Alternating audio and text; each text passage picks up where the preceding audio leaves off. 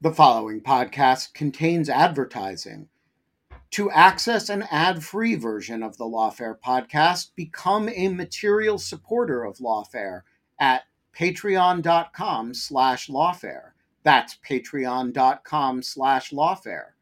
Also, check out Lawfare's other podcast offerings, Rational Security, Chatter, Lawfare No Bull, and The Aftermath. Cool fact a crocodile can't stick out its tongue. Also, you can get health insurance for a month or just under a year in some states. United Healthcare short term insurance plans, underwritten by Golden Rule Insurance Company, offer flexible, budget friendly coverage for you. Learn more at uh1.com.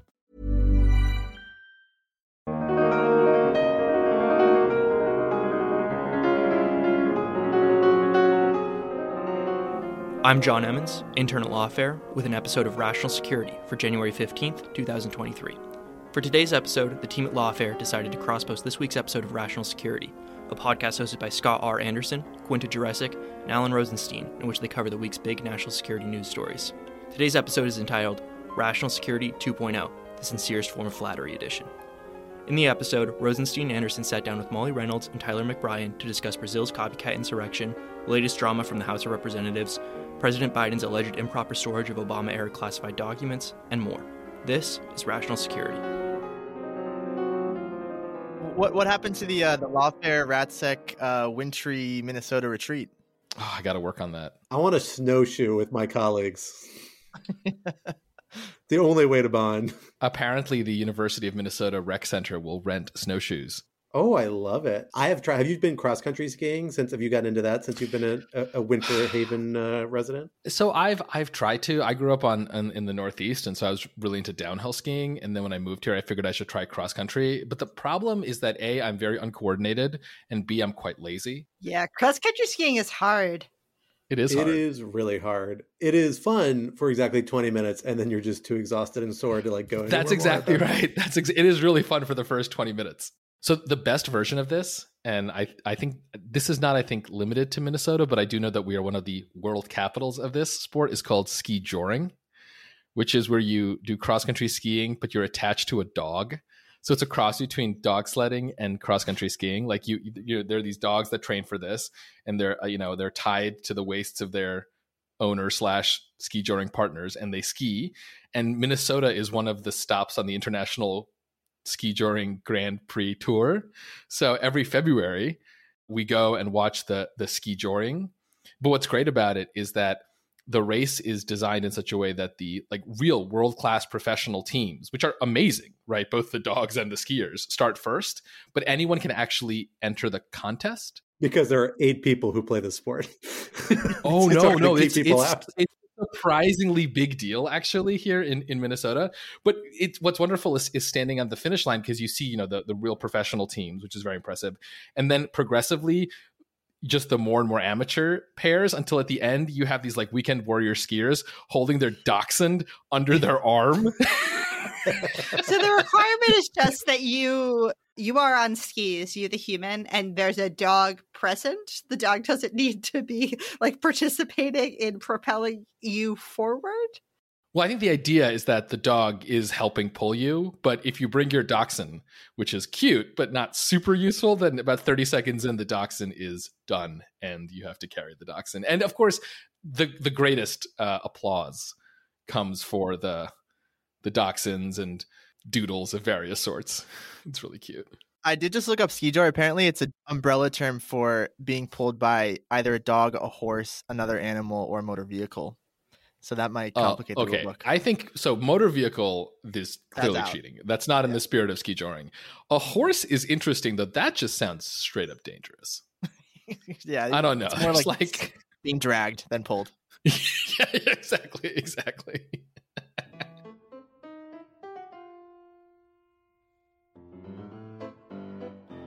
Hello, everyone, and welcome to Rational Security. I am one of your co-hosts, Scott R. Anderson, and I'm here with one of my regular co-hosts, Alan Rosenstein. The worst co-host. the worst co-host. I think most people agree with that. Probably, at least between Yeah, the two know, of us, sad. the worst co-host is here. Well, we're both the well, we're both the worst hosts. Yeah, we are sadly without the most solid leg of this tripod, Quinta Jurecic, who is on leave this week. But we have pulled in two mighty, mighty substitutes for her from our broader Lawfare family. First, Brookings Institution Senior Fellow, Lawfare Senior Editor, Molly Reynolds. Thanks, Scott. It's good to be back. And to join us and round out our quartet, we also have with us Lawfare Managing Editor, Spicy Tyler McBrien. Tyler, thank you for joining us once again here today. Good to be back. If if Alan is the worst co-host, then I can safely say I'm the worst and only managing editor. We should do a Patreon, Tyler, just like the worst lawfare people get together. We'll call it bottom of the barrel. yeah, awesome. I don't know if this is the best Patreon perk we've ever come up with, but regardless, we are excited to have everyone here today for what we are calling the the sincerest form of flattery edition.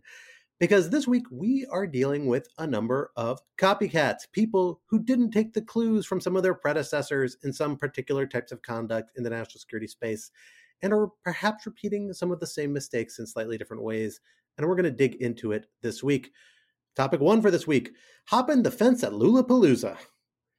In a clear echo of the January 6th insurrection, followers of former Brazilian President Jair Bolsonaro sacked the country's parliament this past week, just days after his successor Lula da Silva was sworn in, and while Bolsonaro himself was visiting former US President Trump at his Mar a Lago estate. What's the relationship between January 6th and Brazil's recent experience? Is this the beginning of a dangerous global trend? Topic 2 The Divider House Rules.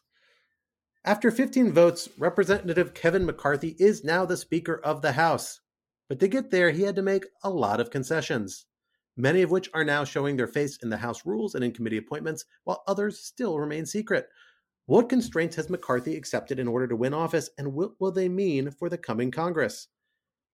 And topic three Come on, man. Trying to make that sound as Biden as I can. It's hard. It's hard to get that Delaware accent quite right.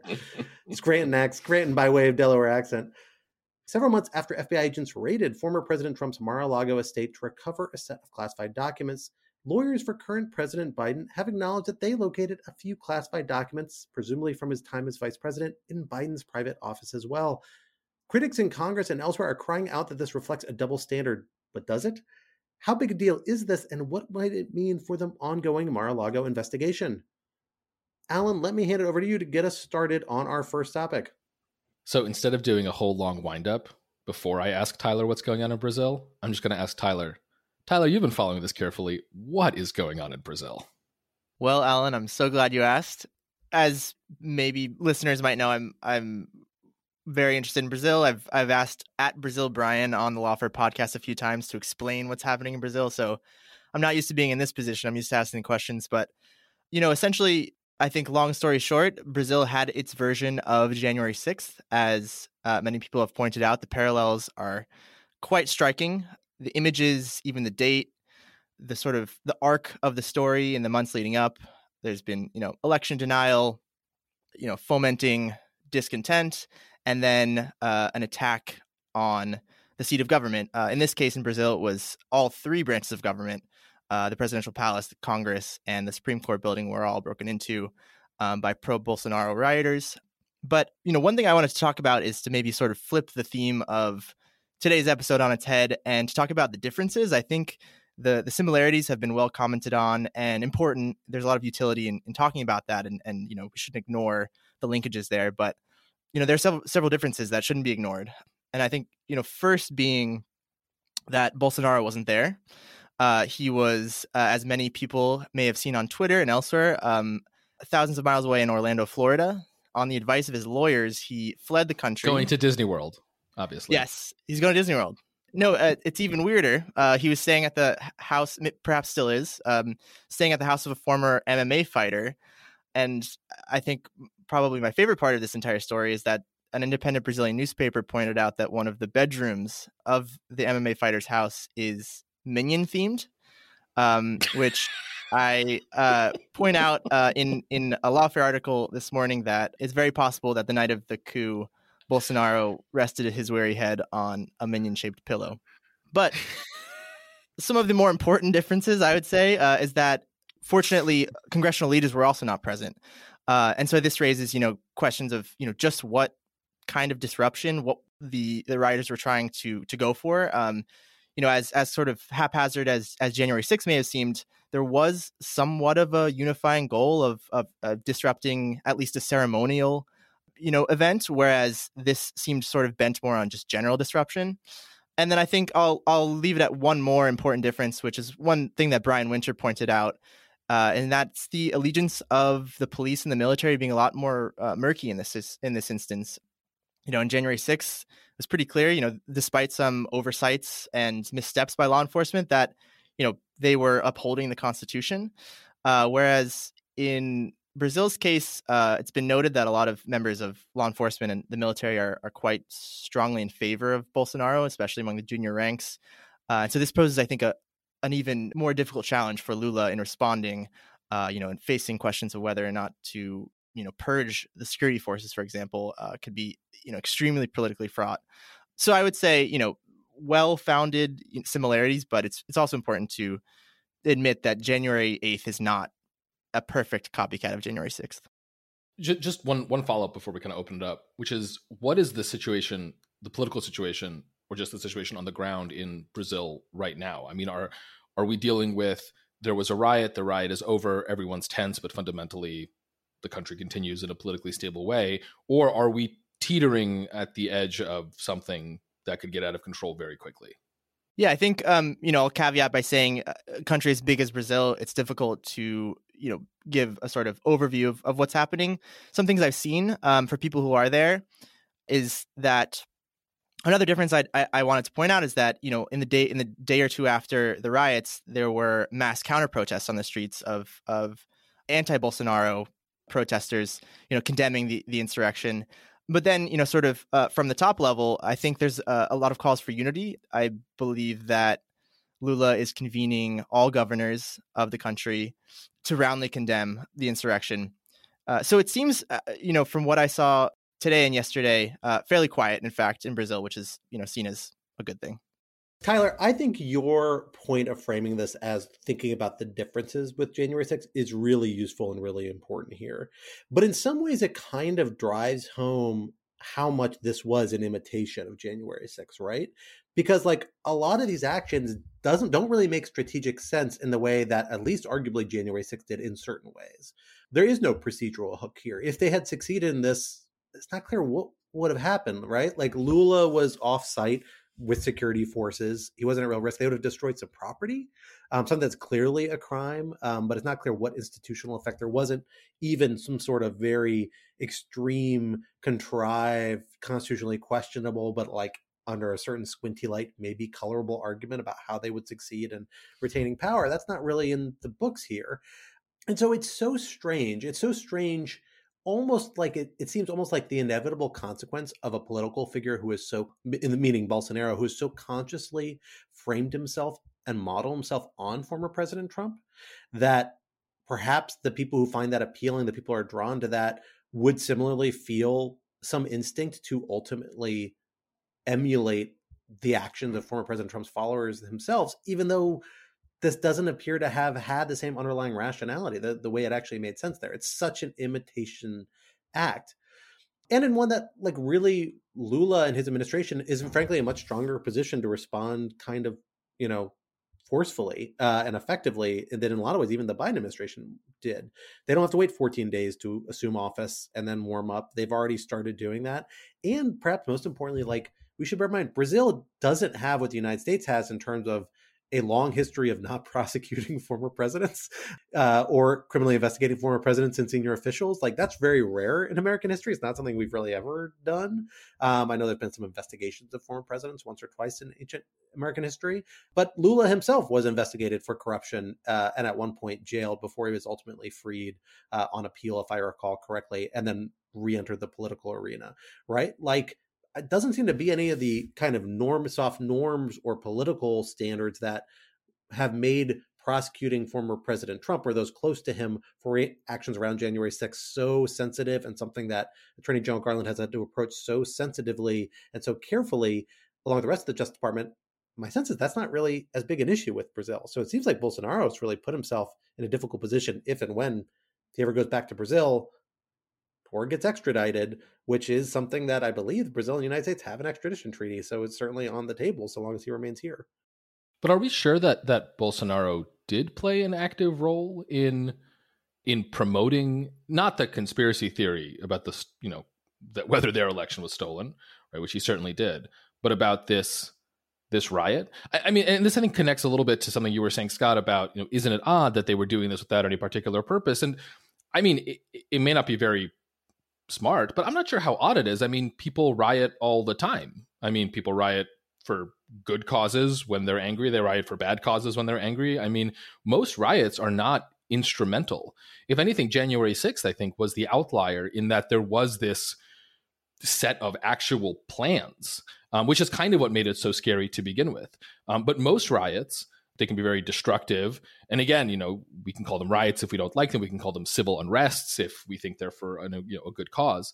But that generally doesn't have a kind of instrumental logic to it. And it doesn't, again, I, I'm not trying to excuse Bolsonaro here, and it would not surprise me at all if Bolsonaro was behind this. But it, it doesn't seem that far fetched to me that Bolsonaro ran away from Brazil because he's worried about the crimes he committed while president. And in the meantime, his supporters got really angry because they're really angry. Yeah, it's, it's a great question. And I think you rightfully said there are still many unanswered questions of, you know, who bust Bolsonaristas in, etc. Uh, but I, I, I, agree that this raises a, a question, at least for me, that, you know, what can this tell us about Bolsonaro's relationship with the movement he spawned versus Trump's relationship with the movement he spawned. I think, you know, Bolsonaro's absence and relative silence on the eve of these riots maybe suggests that Bolsonarism has outpaced the man himself, whereas perhaps Trumpism is still in lockstep with Trump. I don't know. But it is another, I think, difference that I, I think should be highlighted that could help us make sense of Trumpism versus Bolsonarism. That's a really interesting angle. Like, I, is there a sense, Tyler, as to you know what that silence meant? Because at least some accounts I've read have suggested that the silence itself was Bolsonaro consciously eschewing and rejecting existing norms in terms of not participating in the transition of power from Lula. And we did see Trump do the same thing, essentially, you know, in not attending the inauguration of President Biden. But obviously, that happened after January 6th and in kind of the aftermath of January 6th and impeachment vote and a sort of other things of former President Trump. Is the silence itself, to some degree, a bit of in this case, substantive speech in terms of rejecting a set of norms, rejecting legitimacy?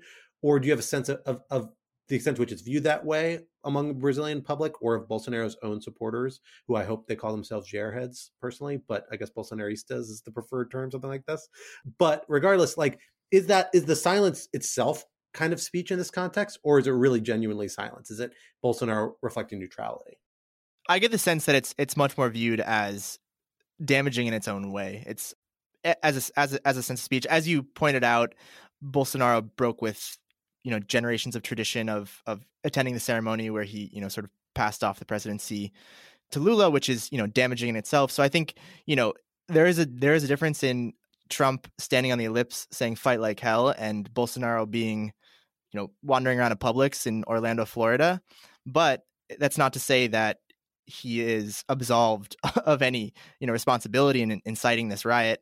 I, I think, as you were hinting at, the silence was damaging in another way and intentional. You know, one thing, other thing we have to bear in mind here when considering Bolsonaro's actions versus Trump's actions also is the really different legal context around political speech and freedom of expression in the American legal system versus most other legal systems around the world. We have much more robust protections. And there's a reason why Donald Trump can get up and say things that are that provocative, but still have at least at a minimum a colorable argument, if not a strong argument, that it doesn't actually cross the line or something where there is criminal liability. Alan, you've written about this in ways it is possibly on the wrong side of the line, but it's still a question, right? Because the American political norms give huge, huge breadth to political speech. I don't know what Brazil's rules are, but I know most countries don't have those strong protections. So perhaps Bolsonaro's more quietest approach, ways to signal kind of passively or indirectly, may reflect the fact that the legal jeopardy kicks in at a lot lower threshold than it does in the American legal system. But that may also mean that smaller things may still have that kind of uh, signaling effect uh, more substantially. I'm, I'm not sure. I mean, we really would need a, a Brazilian lawyer here to tell us where the line really is, or a political historian uh, talk about how these things have been viewed in the past. Yeah, it's also interesting to think about that, Scott, in the context of so one of the things that you've seen in sort of the discourse um, in the in the U.S. Um, in the aftermath of what happened in Brazil is sort of people pointing to footage and reports of mass arrests of the individuals who uh, stormed the um, various government buildings in Brazil. You know, having them all rounded up and arrested, and sort of contrasting that with what happened um, in the sort of waning hours of January 6, 2021 itself and January 7th um, in the United States and the way in which we, and then as we've sort of gone through the criminal um, prosecutions of some folks for their participation in, um, in the insurrection.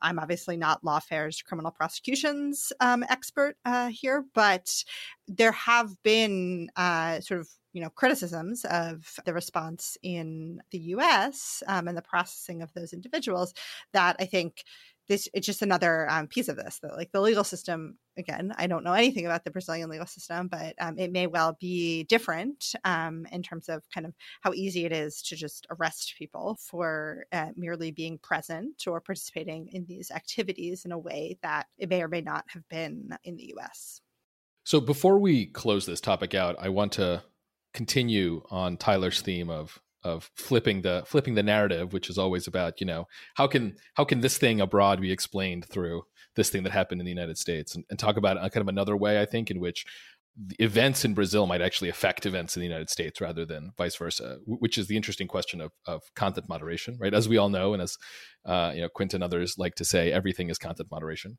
Um, and I think there's an interesting.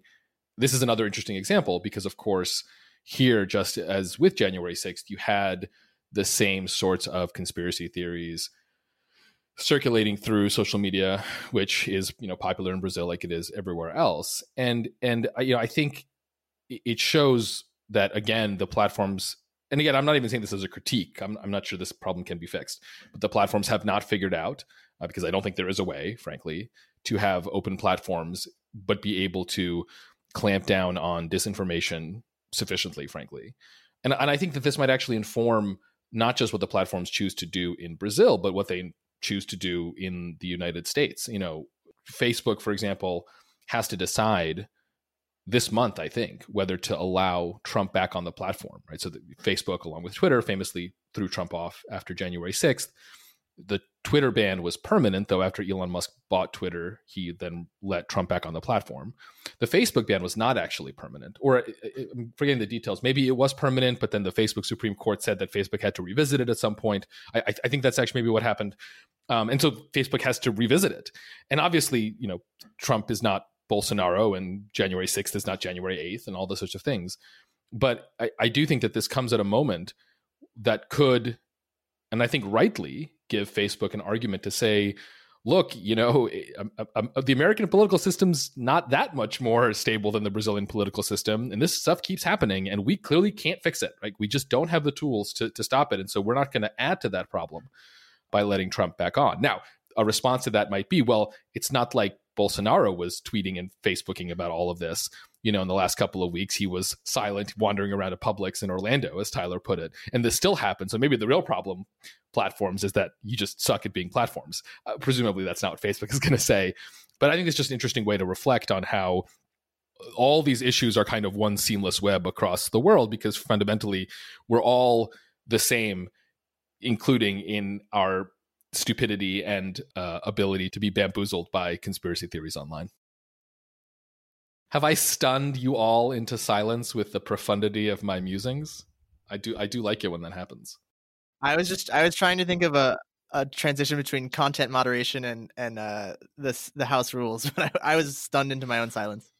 I was going to say something along the lines of from breaking into parliament in Brazil to breaking up the legislature in the House of Representatives. Something like that works, I think. They're both in trouble, is what I'm trying to get at. The key point being, let's shift to our second topic uh, in regards to the new leadership here in our own House of Representatives.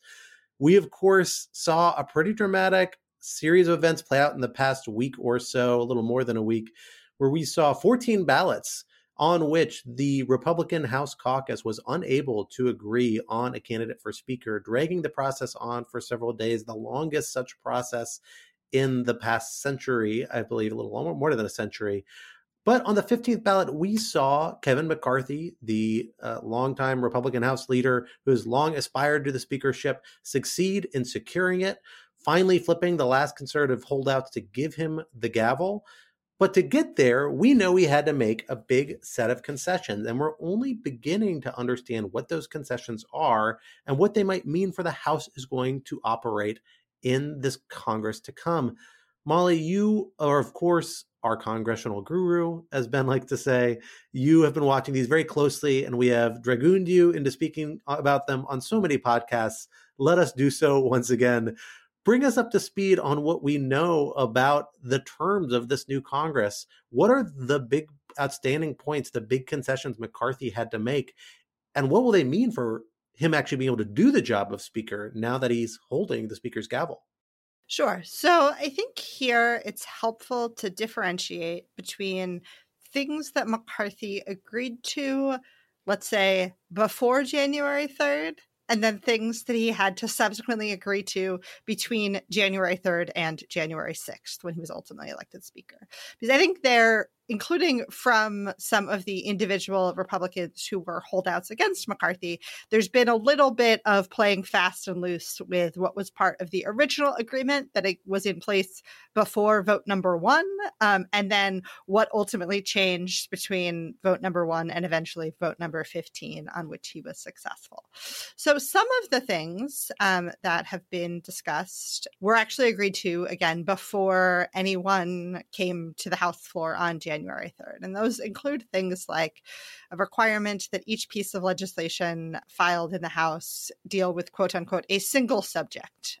I'll note that this um, is probably a pretty easy thing to evade. Like the sponsor of the bill just has to identify what the single subject is. I have um, I have joked, can you just say the subject of this is changing existing law, that sort of thing. So there's a, a fair number of um, there's a fair number of things like that that are you know, concessions that McCarthy had already made. And that also includes um, an agreement to set up a couple of new select either committees or subcommittees. So there is a uh, plans for a full select committee, basically on China, um, to be chaired by Mike Gallagher of Wisconsin, which will sort of look at. Um, the uh, formal name is something like you know competition with the Chinese Communist Party. Clearly, the House Republican Conference, the Republican Party as a whole, has taken a very hawkish turn on China, uh, continued down a hawkish path, uh, what have you. So that's really reflected in this agreement. Um, it was also going into last week, also already agreed to that there would be a select subcommittee of the Judiciary Committee that will investigate what folks are referring to as the weaponization of the federal government. Um, it appears there were a couple of sort of changes to this select subcommittee made over the course of the week, giving it potentially somewhat expanding its jurisdiction. Um, what did not happen um, is it was not moved out of the Judiciary Committee. So that, that was an ask, um, but as of now, it would remain sort of a select subcommittee under the auspices of the Judiciary Committee, which would give um, Jim Jordan, who's slated to be the chair of the House Judiciary Committee, a fair amount of influence over its um, its direction, especially on subpoenas. So to sort of issue a subpoena, they'd have to go through Jordan. So that's um, that's another thing.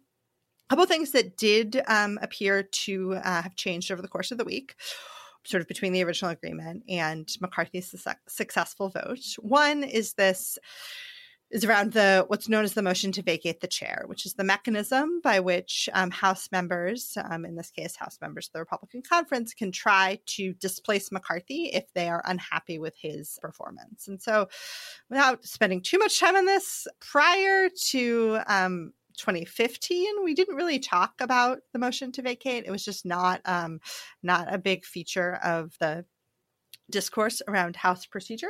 Um, in 2015 it sort of emerged as uh, in, part thanks to then representative mark meadows as a, a tool of dissident republican house members to try and get rid of then speaker john boehner. Um, they sort of were threatening to use this tool. Um, john boehner said uh, fuck it. I don't know if I can say that on this podcast. I basically said he was done. We get one being- o- we get one F word an episode, and you just got it, Molly. Congratulations. ben got it last time. Okay. You get it this time. It's like the PG 13 rule. I think John Boehner would be would would feel that was an appropriate assessment of what he decided in 2015, and so basically that then meant that we did not see an active use of um, the motion uh, to vacate. In 2019, when Democrats took control of the House, they made a change that basically made it harder to use the motion to vacate. Um, and what Republicans have done is basically undone that 2019 change, such that now a single rank and file member of the House can raise a question of privileges on the floor of the House to try and depose the Speaker. It is unclear to me how much this will actually matter in practice. So if you were Kevin McCarthy, you were already pretty worried about the idea that some faction of your conference is going to eventually walk on you and your speakership. Um, and there are all kinds of other ways that a faction in the Republican conference could make life really hard. So I think in some ways it was certainly a big symbolic ask of the McCarthy dissidents to get this change, to go back to a single member being able to do this. I'm not actually sure that this change is what's going to facilitate the end of the eventual end of the McCarthy speakership. A couple other things, though, that did change over the course of the week that are pretty important. One of them is around the membership of the House Rules Committee. The House Rules Committee um, basically has quite a lot of power over what actually comes to the floor of the House of Representatives, and also the terms for the debate on any individual bill that um, that comes up. For quite a while now, the membership of the House Rules Committee has stood at nine majority party members, four minority party members the McCarthy dissidents, um, the anti McCarthy faction, was asking and seems to have gotten, though exactly what this looks like, we'll have to see, a concession from McCarthy that three of the nine Republicans on that committee will be of the House Freedom Caucus or sort of Freedom Caucus adjacent. This basically means that if those three Freedom Caucus types, and the four Democrats on that committee want to vote against the terms of debate for any bill that will come to the floor, or frankly, vote against sending a bill to the floor at all. Those three Republicans could sort of have effective veto power over um, over the agenda. It's really unclear to me one how aggressive they will be in doing this, um, whether they'll actually use this one who those three members will be how open those individuals will be to working with the um, the more mccarthy allied faction on the rules committee. But this could be a quite quite a big deal depending on exactly how it shakes out.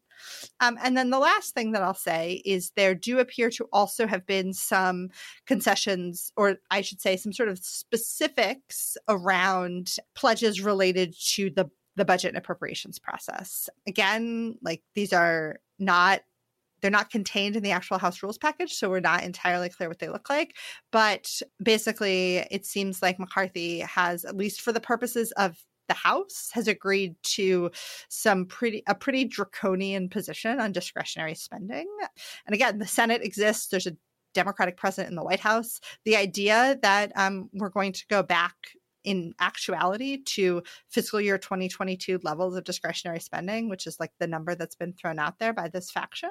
That's really unlikely. But the idea that that's the position that the House Republicans are going to take, it does potentially set us up for some real budget brinksmanship, both around the a potential government shutdown and kind of more terrifyingly around the debt limit.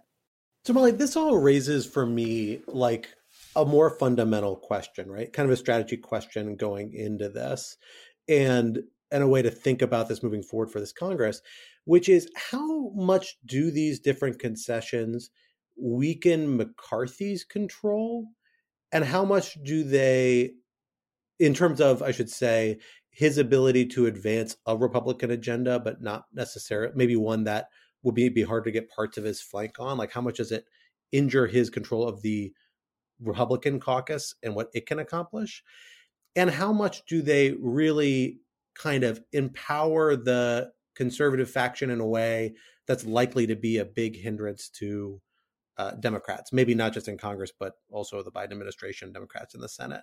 I think the most important, or one really important thing to remember here, is that the biggest determinant of what happens in the next two years is not going to be these concessions that McCarthy has made. It's the fact that we have divided government and that Republicans control the House and Democrats control the Senate and the White House. And I think my big takeaway from particularly some of this posturing um, around the um, appropriations process and the debt limit is that, you know, my personal assessment of the likelihood of some big showdowns over the course of this next year has gone up. I think that it like that's what the the resolution of the speakership fight has illustrated for me is that oh this is where the republicans are going to stake their flag. That makes the distance that has to be negotiated over between the house and the senate and the white house even bigger.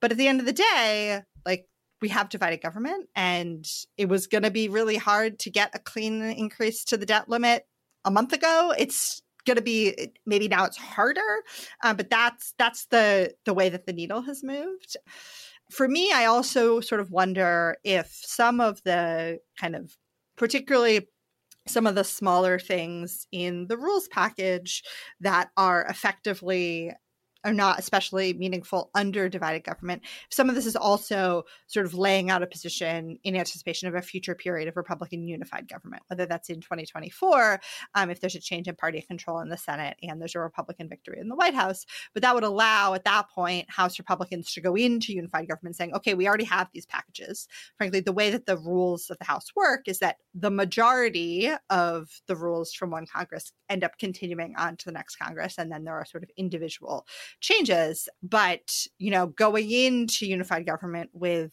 a provision of the House rules that says that you need to offset increases to mandatory spending with cuts to manda- mandatory spending, but that that rule doesn't apply to tax cuts. Like that's an advantageous position for Republicans to be in going into unified government if they can sort of put that into the House rules now.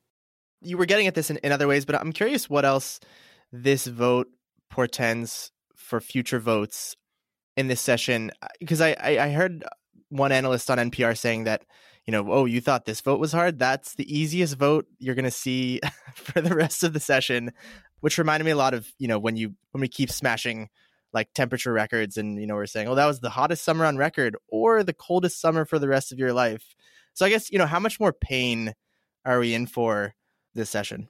Yeah i mean so here again i think it's helpful to have some good ex- some like decent expectations about what what was always going to happen in a period of unified government. And so I think like we were not in for an especially r- robust 2 years of legislating. It was going to be like I said it was going to be hard to raise the debt limit. It's going to be hard to keep the government open. I think what we the sort of agreements um, and the negotiating position of some of the the factions within the Republican conference last week suggest that again, my personal assessment of I think it's going to be harder than I thought it was going to be last week. But I, last week I thought it was going to be pretty hard. Um, so I think that's what I would take away from this is just this idea that like, oh, there is a faction um, that does appear to be willing to play hardball. We did not see a ton of kind of reciprocal hardball from the more pragmatist um, wing of the House Republican Conference. Um, you know, Brian Fitzpatrick, who's a, a, Republican from Pennsylvania, who's sort of often thought of as like the leader of the, or one leader of the more pragmatist wing in the House, you know, was on TV saying, "Oh, you know, we have the discharge petition available to us on things like the debt limit. We might be able to cooperate with Democrats and sort of go around some of this the more radical faction." That that's true. The discharge petition is really cumbersome but in general, um, we've just not seen that pragmatist wing kind of use its muscle in the same way that the more radical wing has, or frankly, that the like more moderate wing of the House Democratic caucus used its influence in the fight to get over whether Pelosi was going to be elected speaker in 2019. Like there are all kinds of differences, obviously, um, structurally between the House Republican Conference and the House Democratic Caucus. But one of them here was that the opposition to McCarthy was coming from the right flank, whereas when Pelosi um, was trying to get elected Speaker, to um, her opposition was generally coming from her more centrist, more moderate faction.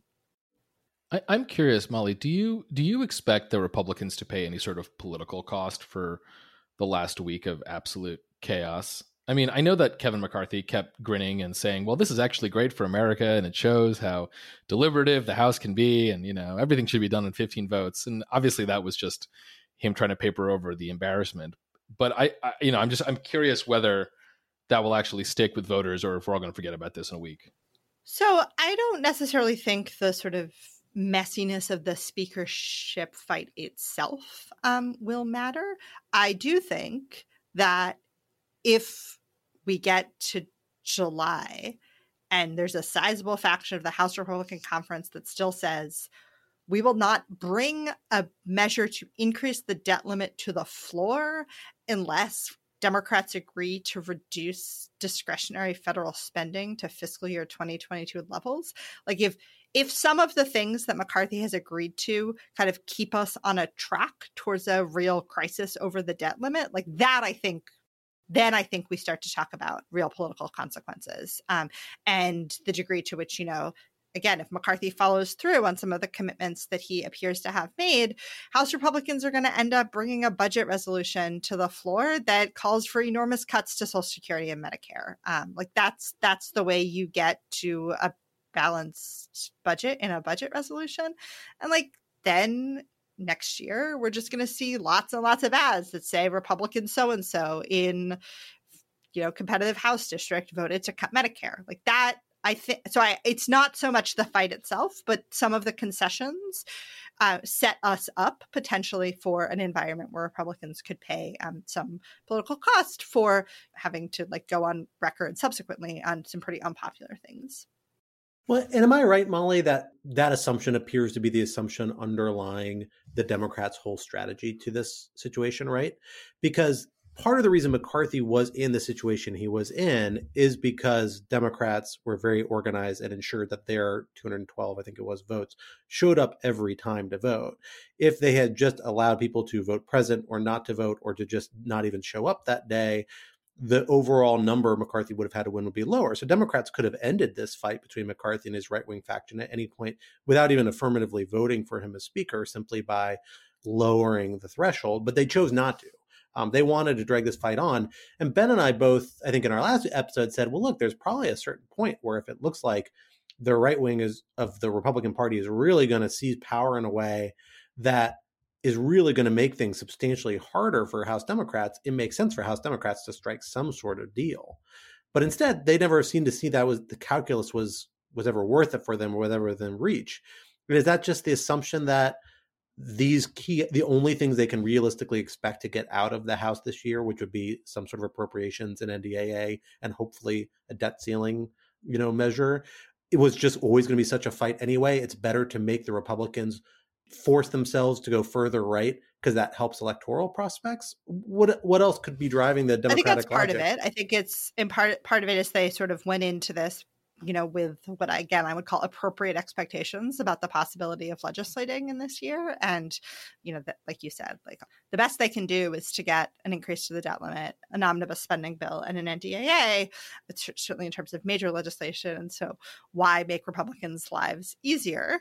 I also think it's true that while like it's fun to imagine what a cross-party speaker would look like um, in the House of Representatives.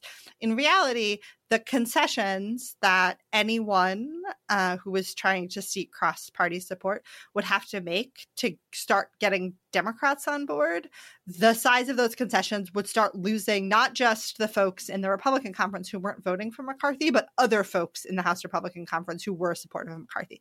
So, unlike you know what we've seen happen in a couple of state legislatures where we've seen some interesting coalitions around um, electing speakers in the past couple of weeks. I just don't think that's plausible given the distance between the parties uh, in the house of representatives. And then the last thing i'll say has to do again i think with the po- the internal politics of the house democratic caucus which is so we just saw a major leadership transition in the house democratic caucus from sort of pelosi and steny hoyer to what they're calling the new three. So um, House Minority Leader Hakeem Jeffries, House Democratic Whip um, Katherine Clark, and then um, Pete Aguilar, who is the Democratic Caucus Chair. And I think there's there was some sense that like we want to make sure that our new leaders are going into this with the unity of the party. So you saw things like even Jared Golden, um, who's a Democrat from Maine, who represents like a pretty Trumpy district, like and has never voted for a Democrat for Speaker before. He's either I think voted present or um, voted for someone else. Like he voted for Hakeem Jeffries vote after vote after vote. And so I think part of it is just also a reflection of Democrats wanting for themselves to have a sense of unity going into the mar- minority, going into this new um, this new period, and also then these pieces about the differences between Democrats and Republicans. Everyone knows therapy is great for solving problems, but getting therapy has its own problems too, like finding the right therapist, fitting into their schedule, and of course, the cost. Well, BetterHelp can solve those problems. It's totally online and built around your schedule. It's surprisingly affordable too. Connect with a credentialed therapist by phone, video, or online chat, all from the comfort of your home. Visit betterhelp.com to learn more and save 10% on your first month. That's BetterHelp, H E L P. I'm Sandra, and I'm just the professional your small business was looking for. But you didn't hire me because you didn't use LinkedIn jobs. LinkedIn has professionals you can't find anywhere else, including those who aren't actively looking for a new job but might be open to the perfect role, like me. In a given month, over 70% of LinkedIn users don't visit other leading job sites. So if you're not looking on LinkedIn, you'll miss out on great candidates like Sandra. Start hiring professionals like a professional. Post your free job on linkedin.com/people today. So I, I do I take all that on board, but I still want to push it back on a bit on the simple simple logic, right? Like if, for example, let's say the three, you know, Freedom Caucus seats on the Rules Committee, right? Which was I think a pretty late concession, if I recall, like a 13th, 14th, 15th ballot concession somewhere late in the process, maybe not quite that late. Uh, I can't remember exactly, but just say hypothetically it was the, you know, on the 13th ballot, right? And you know, Democrats had 10 ballots of clean votes for Jeffries, clean unified votes, clear, solid party control. Why wouldn't it make sense for Jeffries to say, all right, no Democrats show up this time? McCarthy can have the gavel, but we're not going to throw any more meat to the Freedom Caucus to get any more of these concessions unless they actually do think it's in the political interest of Democrats in the House for the Freedom Caucus to be able to run the Republican caucus and push it that far right, even if it's a messy ceiling over messy fight, or messier fight even than we would have had otherwise over debt ceiling, over appropriations. You know, it just strikes me that they're really putting a bet on where these Freedom Caucus tactics and politics go politically, but it's a pretty big bet in my mind because it ultimately, in the end, I think they kind of helped contribute to the victory of those people to the extent they had one. Yeah, so I guess I'll again I'll say couple things. So one, to correct something I said in my last response, it's not that Jared Golden had never voted for a Democrat, it's that he had never voted for Pelosi for speaker. But um, a couple things. So one, I don't want us to there's a little bit of a i think a, a trap um, in thinking about the democrats versus the republicans where we think about oh sometimes folks sort of say republicans worst be- behavior is always somehow democrats fault um, and i don't i don't sort of want us to go there so i like i think it's while yes democrats could have said um, at any point like we're just not going to show up and that will get um, mccarthy a victory. I just don't think it was in their political or their assessment is that like it was not in their political interest to do that. And you know in the case and again thinking about sort of the the rules committee in some ways some of the like if the choice is something doesn't something republicans generally want to vote for doesn't come to the floor at all because it's not palatable to the most hardline republicans. Like that's also fine with democrats. They there are like there's a reason democrats will vote to not send republican bills to the floor. Like they that's that's also sort of an exercise in um in partisanship. And so yes, they could have eventually uh, said like we're tired of doing this, but like there was no indication that they were there. They had said uh, House Democratic leaders had told all of their members that they needed to they should expect to stay in town until they picked a speaker. And so like if it was going to go through the weekend, they were all going to be here. And no one wanted to do that, but they um, they were sort of sufficiently unified, and you really didn't hear too much discussion of people saying, "Eh, maybe I'm not going to show up." From papering over problems in the House to problems stemming from paper. Let's talk about what I am so not excited to talk about, but we will be talking about for a while, which is the classified document scandal comes for Joe Biden. It comes for us all, really. Uh, it's just inevitable that we are all at some point going to have classified documents found at our residences or think tanks. Uh, so last night, which is to say Monday night, uh, the White House announced that a quote small number of classified documents were found at the offices of President Biden's former think tank, as Biden's lawyers were packing his offices up. Uh, the documents, and I think important to get the timing right. So the documents were discovered two months ago, so I think a, about a week before the midterms.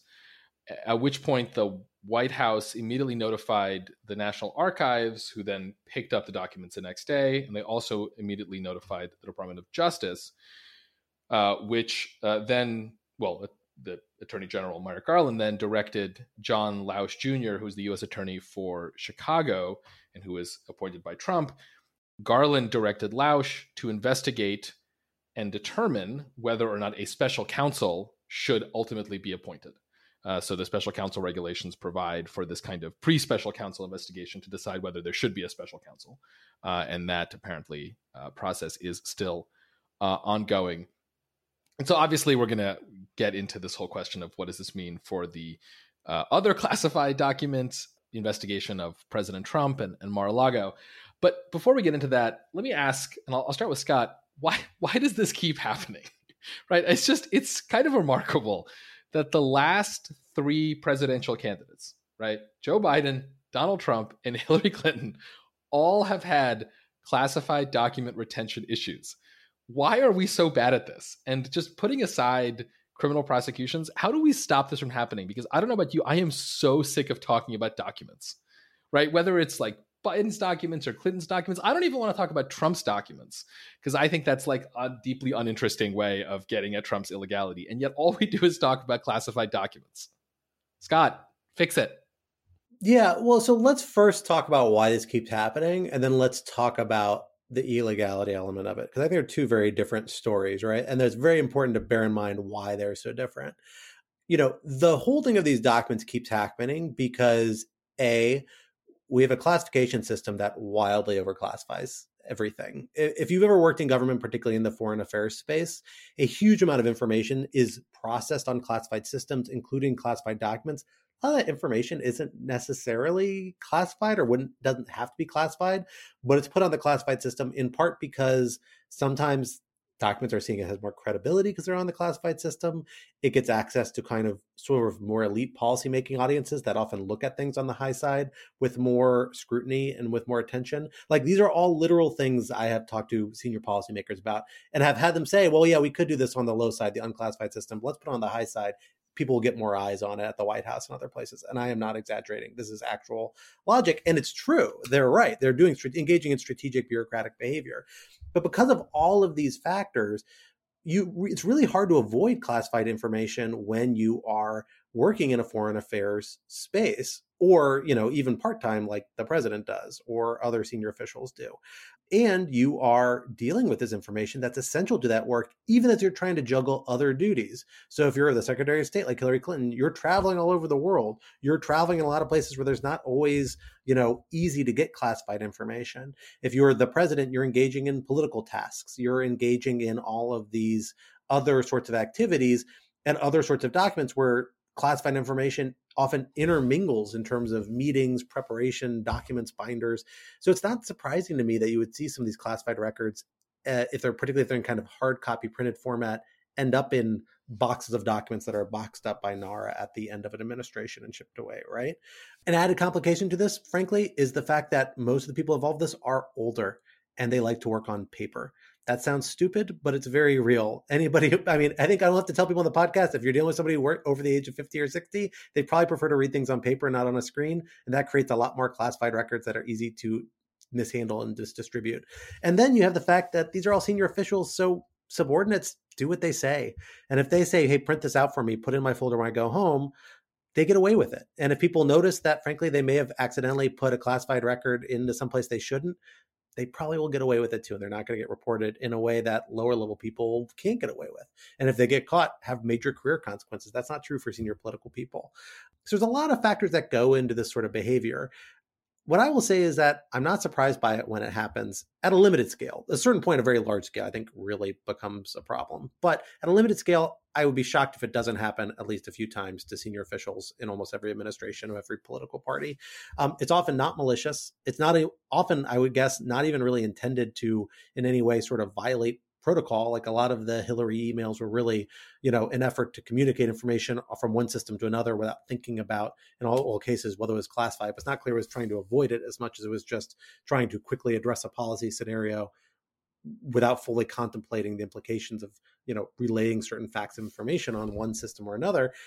And so you know it's a problem. It's something that should be addressed. I think in particular it's a problem because lower ranked people and career people again have can have careers ended over this.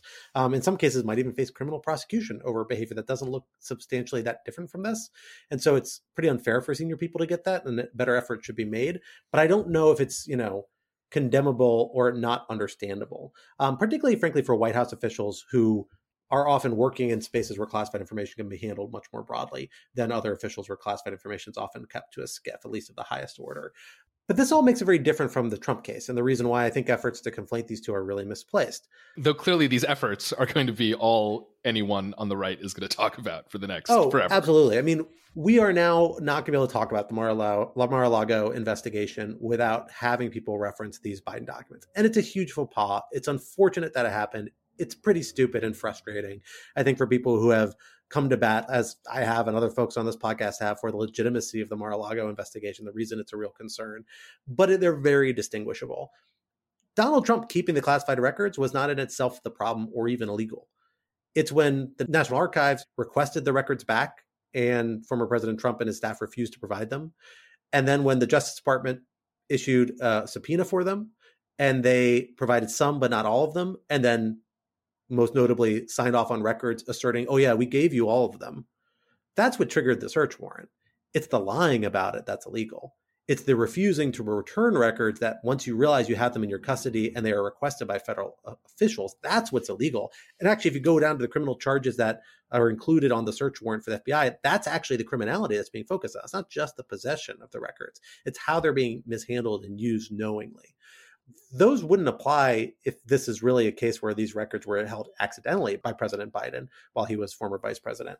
And it's not something that clearly extends to most of the cases for Hillary Clinton, but it's a real problem for former President Trump.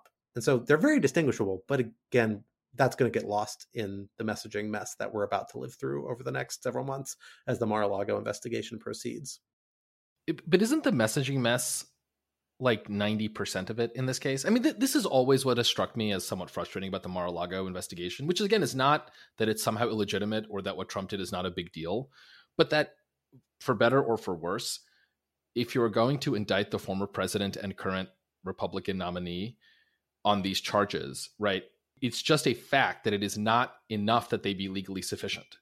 Right. In, in this context, you just have to take into account the the politics of it. And I, I just really wonder, again, agreeing with everything you said, right? Because it's correct that these are not comparable situations.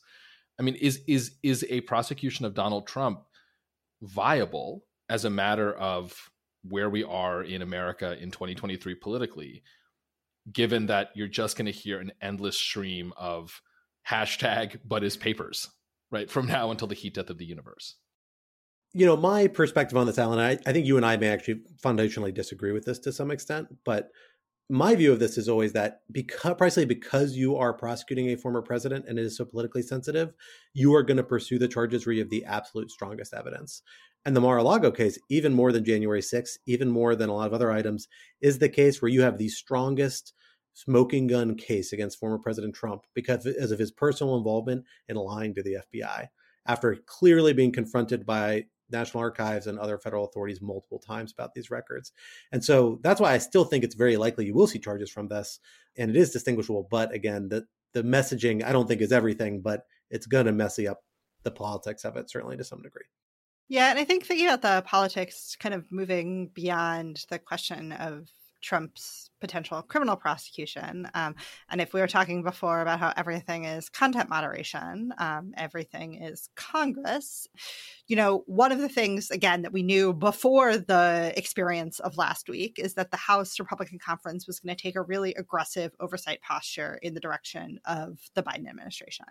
We sort of expected that this would include an investigation into Hunter Biden. Um, and now I think to me at least, this just represents yet another thing that we're going to see a kind of big, showy um, House investigation of, even if, as Scott, I think, really excellently explained, you know, there are malicious and unmalicious versions of this. There's the lying about it, and then there's the, you know, we found these documents in a closet. A friend of mine who um, runs um, an legislative archives you know tweeted about this the other day that like it's not unusual to find classified material in an archive when you're processing records it's what you do next that is the big question. Um, and so all of that being said i just do i think this is you know going to be more grist for the mill that is the house republicans oversight operation I guess I've been a bit quiet during this segment because I've been trying to overcome the the wave of malaise that washed over me when I saw this story come out, um, which it sounds like is shared by uh, at least Alan. it's just, but, it you just, you were trying to fight, you fight the instinct to scream, lock him up, right? yeah, yeah, exactly. You know me. But it, you know, in trying to look at some sort of silver lining or perhaps bright side, is there any way way that this might play? In, in favor of, of the DOJ. So, you know, in you know, sort of setting aside the facts of, of the differences in the cases, is there any way that this might play toward a perception of even-handedness by by DOJ saying, you know, we're not just targeting Trump here. You know, any occurrence of you know classified information, you know, found in any president's closet, uh, former president or current president, will investigate. Am I being too hopeful there? That's an inter- that's an interesting question. I mean, I, I do think you're being a little too hopeful for for a number of reasons. I mean, first, I think that look, let, let's assume that the story is what it sounds like it is, which is fairly straightforward. Though one thing that is not so straightforward is why it took us two months to learn this, and we should talk about that before we before we break. But let's assume this story is fairly straightforward, and it turns out that like someone screwed up, and this happens, and they did everything that's right, and like there's no there's no there there really, right? I I think that because at most you're going to have a special counsel rather than an independent counsel, which is to say that ultimately it is going to be Merrick Garland's call. When he says, "My boss didn't do anything wrong," it's just not. It's it, like your boss probably didn't do anything wrong, but unfortunately, I don't think it's going to have the effect that we necessarily want it to have. I mean, I think if DOJ indicts Hunter Biden, which is of course unrelated, and they should not do it for political reasons, they should do it if they should do it, right? Depending on the facts, like that will uh, send a signal of real DOJ independence. But of course, that doesn't help Joe Biden either politically or personally, right? In, in the sense of that this is his son. So I, I just don't think that the infrastructure of independence is there to really help DOJ. And and I think, I mean, look, I, I know no one thinks independent counsels are independent counsels are out of fashion, you know, both constitutionally and I think policy wise, but like there's a reason that we came up with one. The special counsel is just it's kind of weak sauce ultimately when things like this happen, unfortunately. And it's by, weak sauce by design. Okay, I hear you, Alan. I'm, I'm going back under my cloud of malaise. well, so I don't disagree with with Alan on that. I, I would say I don't think even when the independent counsel statute was still in the books, this would have been remotely serious enough to even warrant one. In all honesty, this sort of thing is pretty routine and happens regularly. It's notable here because of the political context. And I agree the timing is a little awkward, which I we should get to in a second. I do want to I do want to address that. I will say here, you know, we know that Attorney General Garland asked a holdover U.S. attorney, I think from the Northern District of Illinois, if I'm recalling correctly. So not somebody who would otherwise have jurisdiction, but because he was a holdover Trump appointee, to look into this. Maybe maybe you know there's an argument to made that he should have just for the sake of parity appointed that person as a special counsel, in which case they would be doing basically the exact same thing because the special counsel doesn't do a lot. I mean, it just kind of sets up some procedures about reporting and things like that and maybe insulate a little bit bureaucratically. So there's some argument for that. And look, at a certain point, as I've said before in regards to the Hunter Biden case, there might be a good case for the Biden administration to say, yeah, okay, if there's to be real serious things, let's give it to a special counsel because we're not worried about coming out the wrong end of this because their legal exposure is actually pretty limited. The worst part of this, in some ways, is the narratives that can be spun around it, and committing it to a you know often fairly black box investigatory process can be a good you know response point to some of this stuff. We might get there. Remember, that's not that's not uncommon. That's actually a way that the special counsel regulations were always envisioned to be used as a tool for the administration, not just against the incumbent administration. The timing point's a really good one, and I think you're going to see a lot more heat around this. That's going to look more credible um, because all of this happened right before the midterm elections and has not come out now until after not just the midterm elections, but the appointment of the new Congress. I don't know why it's coming out now specifically. I think that's a fair question. It's worth noting, though, that the Justice Department is not the one who outed the Mar-a-Lago investigation. Uh, in fact, quite the opposite. They engaged with the Trump administration very quietly for many, many, many months until the FBI raid. And even then, the FBI raid became public information because former President Trump announced it and objected to it in social media and elsewhere and was picked up by the uh, kind of conservative media. It probably would have been picked up or very well might have been picked up by conventional media anyway and certainly would have been a story. But they didn't get wind of the story for a very long time after much more involved activities by the executive branch. So again, I don't think there actually is a double standard here in keeping this quiet. Uh, maybe you can argue maybe the Biden administration should have been more forthcoming earlier, but then you can make the same criticism of former President Trump. So, so, I, but again, it doesn't prevent. It's not going to prevent people from spinning this into a much more uh, damaging political narrative. I mean, just on on the timing issue. I mean, am I right that this would fall under the? I forget if it's the sixty day rule or the ninety day rule. It's the you know right the the, the DOJ policy against making statements into ongoing activities that could affect uh, an election. Wouldn't this have fallen into that? I mean, again, right? I, I'm you know, who knows if that's a good policy or not, right? Because it's not great when these things come out after elections. Um, but to the extent that that policy exists, does what doesn't this fall under it, or does that only apply if the candidate is actually running, right? And here, obviously, Joe Biden is not is not running. Exactly. My although I'm not you know a, a, an expert in this, but my understanding of the policy is that the the most technical framing of the policy is that it's about candidates and announcing major investigatory or prosecutorial steps. But that said, obviously there's an underlying logic here that can apply elsewhere, and these are all discretionary steps. And generally, the Justice Department, for very well-founded reasons, does not go around announcing investigatory steps before they've reached a conclusion anybody's done something illegal because it leads to all sorts of public inferences that can really harm people uh, and individuals when in fact there may not be any legal conclusion to support that. So again, I think silence on the part of the Justice Department is totally appropriate. You can argue maybe former President, or pardon me, President Biden, former Vice President Biden should have said something of his own initiative. But again, I again that same criticism can be made of other people in similar positions. And again, I don't think this is actually serious enough to warrant that strong response. But you're going to hear that inevitably. It's just going to be part of how people spin this.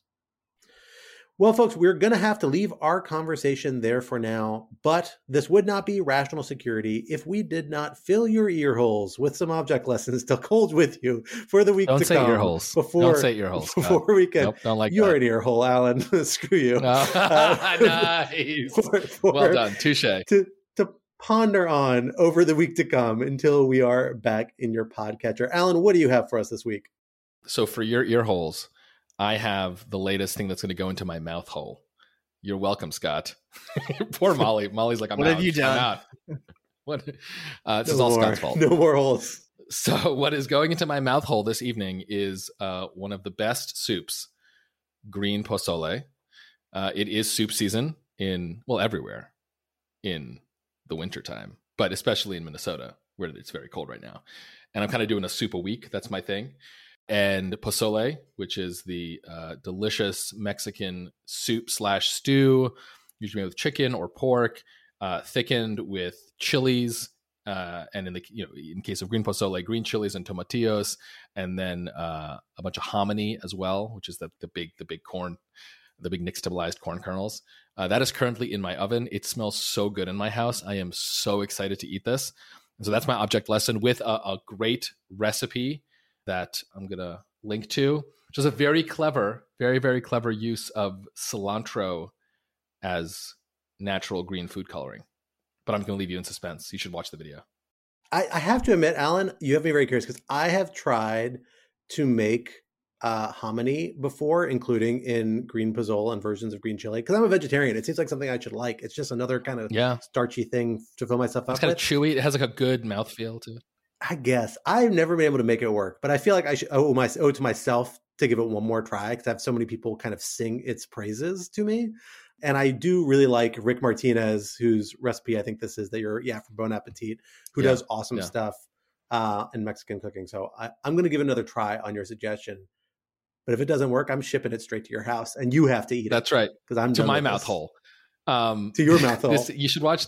You should watch the All video. these holes. What is this? A Shia LaBeouf, Oh, no! vehicle? Come oh on, my god! What? Throwback. I don't. I don't know. Classic going. film. That Oh, was an boy. extremely deep cut, Scott. Very deep cut. A classic movie. Shia LaBeouf. Wait, what movie I think his talking film about? premiere. The movie Holes Oh yeah, yeah, yeah, yeah, yeah. with Sigourney Weaver too, and I think some other famous people. adult Yeah. novel before it was a movie with Shia LaBeouf. I'm I I'm Shia before literature. That's what I always say. Shia LaBeouf vehicle for me always. Well, for my object lesson this week, despite what I just said about literature and books, uh, I'm endorsing a book, um, a book that's been out for a very long time uh, that I actually read in college, and I don't think I really processed it at the time. And then I picked up uh, the, the author's more recent book, um, The Free World, recently on a, on a friend's recommendation, and started reading it, was enjoying it, and was like, but found myself kept thinking, man, I really wish I remembered better his prior book, and that is The Metaphysical Club. This won the Pulitzer Prize in 2002 or 2003, I think, when I was in college. I read it way back when. I know I did because I found like a very heavily leafed, beaten up copy of it at my parents' house after I'd ordered a new one on Amazon, assuming that I no longer had that college copy. And I finally had opportunity over the holidays and during a recent trip to pick it up. It is a very dense book that requires consolidated like time to read, um, which is part of the reason I started reading a while ago, set it aside, and just picked it back up. But it is just a phenomenal read, like a really, really intensely personal intellectual history that ties the personal history and historical context of all these figures in pragmatism, kind of like, you know, the, the leading American philosophical movement of the kind of post Civil War era into the early 20th century and ties them all together in a fantastic way. I'm only about two thirds of the way through on this reread, but I just loved it. And while suffering on some major late night jet lag uh, in my hotel room on a recent trip to Europe, uh, I had several hours to myself uh, where I tried to read it, put myself to sleep, and instead found myself reading for two or three hours at a time in a way I've not had the luxury to do for a long time and really enjoying it. So, encourage folks to check this out. There's a Metaphysical Club by Louis Menand, and I really enjoyed his most recent book, um, The Free World, that I strongly recommend folks check out. I am going to turn back to it as soon as I finish this one. A similar intellectual history of the Cold War era. Yeah, so I, I will plus one the the Metaphysical Club as one of sort of the best intellectual histories ever written. It is interesting though, and I think it's something I did not appreciate when I first read it. It is actually a deeply subversive and quite dark book because, in a sense, without getting a whole discussion of it, like the main thesis is that pragmatism's you know instrumental de-emphasis on objective truth comes from the fact that all these northerners like oliver wendell holmes had a horrible traumatic experience in the civil war and from that they decided that no cause could ever justify that which is an obvious tension with how i think we view the civil war today which was a righteous war against slavery and so there's this there's this deep uh, kind of ambivalence about pragmatism on the one hand being this uniquely american contribution to world thought and on, on the other hand sitting very uneasily with what we might think of as sort of the most important moral achievement of the mid 19th century, which was the end of slavery, which of course required this bloody war to achieve. And I think that's something that when the book first came out was not really sufficiently appreciated. But it is, it, it I don't know, I've, I've, that's always stuck with me um, since rereading. That's a it. great. I think that's actually a great way to describe, like, certainly at least one of the main theses throughout the book. And I will say, I find it incredibly refreshing to, in an era of uh, extremes, at least in rhetoric, to like read a book that celebrates pragmatism and moderation as kind of a premier American virtue and intellectual tradition. Is part of the reason I think I'm really enjoying it now in ways that I probably did not in college when I was a real radical myself, my hippie hair. Um, Molly, what do you have for us for this week's Well, object I lesson? feel like a little bit of a dilettante going back to something that's cooking related. You're just doing my job for me, Molly. Don't worry about it. Throw a cocktail in there, you got it all covered. Molly, what are you planning to put in your mouth hole? well, um, I have a new favorite cookbook. It is called Dinner in One by Melissa Clark of sort of New York Times food fame. Uh, the whole premise is that all of the recipes uh, you cook them in one dish. So someone who loves to cook and uh, hates washing dishes. Uh, this is a real attracting uh, attracting thing to me. But the real reason I want to tell everyone about this cookbook is not just because it has produced several delightful meals, but because I like everyone else who wanted this cookbook, was forced to wait extra time to receive it. It was originally supposed to be a birthday present to me from my husband. Instead, it came as a Christmas gift. And that is because in early 2022, uh, an entire shipping container containing all of the copies of this book fell off of a uh, boat uh, when they were en route from uh, Southeast Asia to the United States, delaying publication of the book. This is so here I have brought um, my interest in low dishes production recipes and our collective interest in the global supply chain together. Uh, we'll put, I think, a story about um, this. It happened to both this cookbook and another sort of anticipated cookbook from uh, someone who owns a restaurant in New Orleans. Um, I will put a story about that in the in the show notes. But this is a reminder of uh, again the the way in which the global supply chain uh, comes into all of our lives. Wow, Melissa Clark did not deserve that. No one deserved that. Nobody should do that. To, nobody puts Melissa in a corner. No. And really, the no, sea. no one deserves to have to be called by their editor to say your book is coming out several months later than planned because all of the extant copies fell off of a ship when they were en route to New York. I have to say, I've had a copy of this book for several months, so I must have been a very early adopter before the before the uh, cruise ship uh, or the No, I container believe ship I believe the delay meant that it came out in September, um, as opposed to sometime earlier in the year. I have a June birthday, Ah, so I was. I um, see. it that makes sense. It was supposed to, I think, come out in like March 2022. It came out in September instead, which meant that we missed my birthday, and instead I waited until Christmas to get my copy as a gift. I'm annoyed by how much I love Melissa Clark and her recipes and how charming I find her. I feel like I shouldn't, and I find it like too basic. But I buy all her cookbooks and find them very useful, and uh, am always frustrated by how much I love them. And this one's no exception, and it is very useful. I mean, I feel, I feel like, I feel like this is again. We've had conversations about the elder millennial nature of um, this podcast before. I feel like this is another place where this is uh, coming out in full force. That is very much so. Very much so. All right, Tyler, as our more junior millennial, bring us bring us home with some new fresh flavor. Make it spicy. What do you got? Well, I have a, somewhat of a TV recommendation, but Alan, I refuse to say eye holes, so I won't do that. Um, but uh, and, and and Scott, as as a as a TV buff, um, you're gonna hate what I'm about to say, but I just finished season three of Emily in Paris, which is not my object lesson. Don't worry, Boo. my object lesson is in reference to Emily in Paris. that show is a Um, crime against humanity. just wait. I'm I, so uh, my object lesson is actually uh, a New Yorker article from November 2020 by Kyle Chayka, who I believe coined the concept or the name ambient TV, which I think has been very useful in me working through my shameful enjoyment of Emily in Paris seasons one through three. And so he he sort of borrows the concept from Brian Eno's ambient music, s- something that can be igno- like ignorable yet interesting that you know is sort of soothing on in the background. You can easily you know tune in and out of emily in paris. In um it's just in defense of ambient tv is probably what i'll what i'll end with.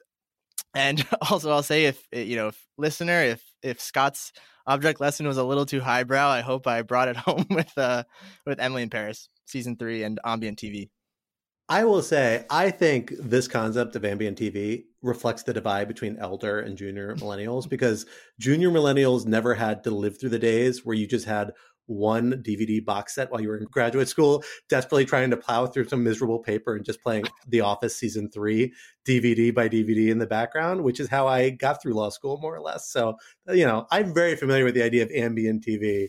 Uh, but I feel like with Netflix, there's too many selections now, too many options. Exactly Um, I don't know if this is one upping you or one whatever the reverse of that is. Um, I will say that um, in graduate school, I watched beginning with episode one and going through whatever the last episode of is of the television show Monk on DVD from the public library in Ann Arbor, Michigan. All of the episodes from the beginning to the end, which again, as uh, as I think Scott has just revealed, does uh, reflect some intra-generational divide among us. Tony Tony Shalhoub Indeed. is the best. As a younger millennial, I'm still not, you know, too young to to know the joys of the ambient DVD menu and falling asleep to that as it just plays on loop. Oh yeah. Maybe oh, we yeah. should bring that back too. Oh yeah, I love it. Oh man, I'm having flashbacks. I'm gonna have to dust off that DVD player I have rotting in a corner of my basement, along with my stack of DVDs. But until then, folks, that brings us to the end of this week's episode. Rational Security is a production of Lawfare, so follow us on Twitter at RATL Security and be sure to leave a rating or review wherever you might be listening. While you're at it, visit lawfareblog.com for our show page with links and past episodes of the podcast, for our written work and the written work of other Lawfare contributors, and for information on Lawfare's other phenomenal podcast series. And be sure to sign up to become a material supporter of Lawfare on Patreon for an ad free version of this podcast, among many other special benefits. Our audio engineer and producer this week was Noam Osband of Goat Rodeo, and our music, as always, was performed by Sophia Yan. We are once again edited by the wonderful Jen Patja Howell. On behalf of my co host Alan and our special guests, Molly Reynolds and Tyler McBrien, I am Scott R. Anderson, and we will talk to you next week. Till then, goodbye.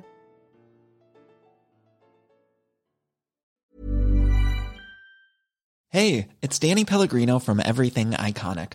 Ready to upgrade your style game without blowing your budget? Check out Quince. They've got all the good stuff shirts and polos, activewear, and fine leather goods, all at 50 to 80% less than other high end brands. And the best part?